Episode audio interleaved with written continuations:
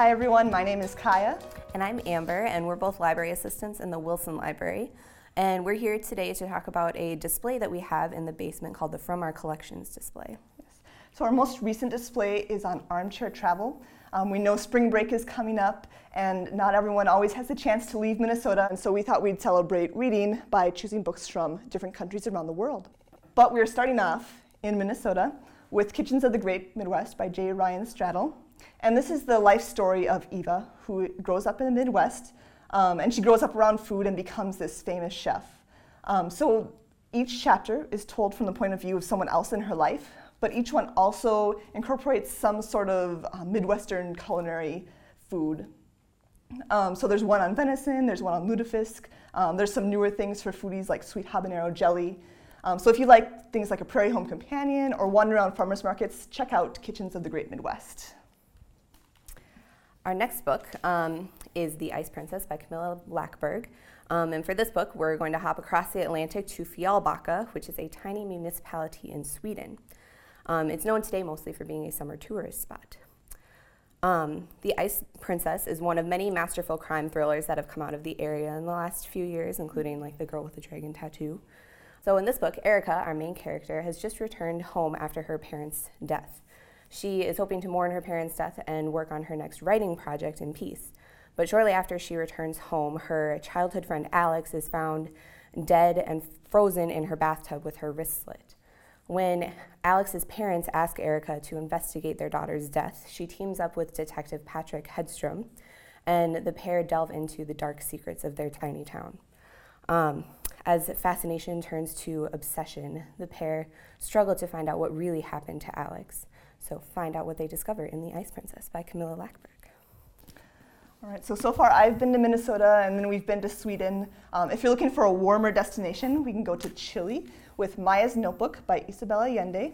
Um, and this is the story of Maya, a young woman who experiences the tragedy in, which sends her life spiraling out of control.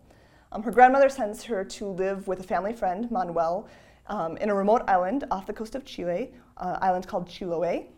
And on this island, um, she works with Manuel, who's an anthropologist studying the magic of the island. This story is told through her journal entries as she uh, recounts what happened to her and works through um, a healing process, but also has some really great descriptions of life on the island. So check out Maya's notebook. Our next book brings us to Lagos, Nigeria, in Nnedi Okorafor's novel Lagoon. Um, I don't think people typically think of science fiction when they think of Africa. I know mm-hmm. I certainly didn't when I before I read this book. Um, but Okorafor writes really masterful science fiction with a really deep sense of home for her home country, Nigeria. Um, in this book, a famous rap artist, a marine biologist, and a wayward soldier find themselves on Bar Beach when a spaceship crash lands into the ocean and sends a massive tidal wave onto the beach.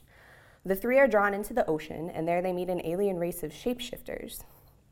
When the three emerge back to land, they have one of the shapeshifters with them and must act as her ambassador to the rest of the world.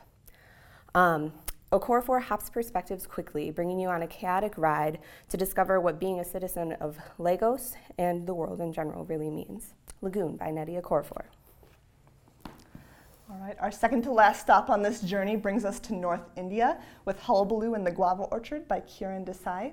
Um, as you can see, this is a little bit of a shorter book. Um, it's also a little more lighthearted and comic. Um, it's a story of a man who works for the Postal Service in India. Um, he's not the most motivated of individuals, so one day he leaves work, climbs a guava tree to take a nap, and just decides he's not going to come back down.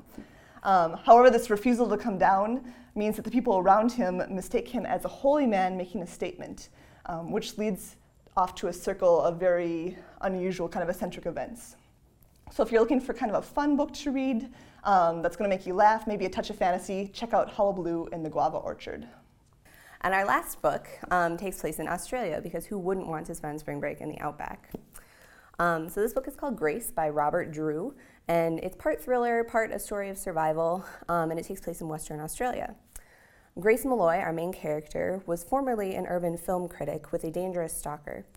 Um, after her stalker made advances that crossed a line, she fled to the northern, um, she fled north to the Kimberley frontierlands, where she began to work at a wildlife park. This is where the story actually begins, and the story of her stalker is told in flashbacks throughout the story. And here at the park, while she's on a tour, she runs into a fugitive from a nearby detention camp. The two share a desire to flee their former lives, but can they share anything else? Find out in Grace by Robert Drewe. So, thanks for watching Read This Book. Um, we hope you enjoyed our literary world tour. Um, and remember that you don't have to get onto a plane to travel far and wide this spring break. Check out these books and more books like them in the armchair travel display that is in the basement of the Wilson Library right across from the Dunbros. Yeah, thank you.